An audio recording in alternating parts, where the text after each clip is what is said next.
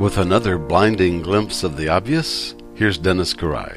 When I was young, every once in a while my dad would bring home a toy or a game for me without there being any reason for it. Not good grades, not exceptionally good behavior, not helping out around the house.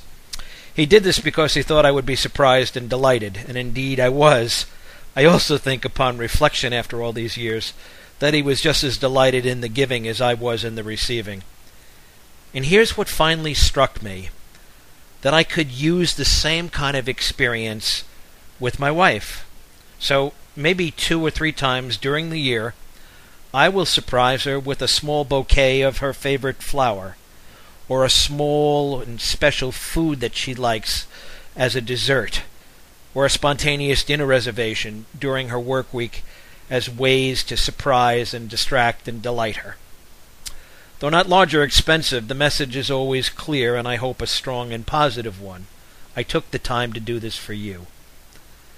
Those small moments of appreciation seem to have contributed largely to our building a strong relationship.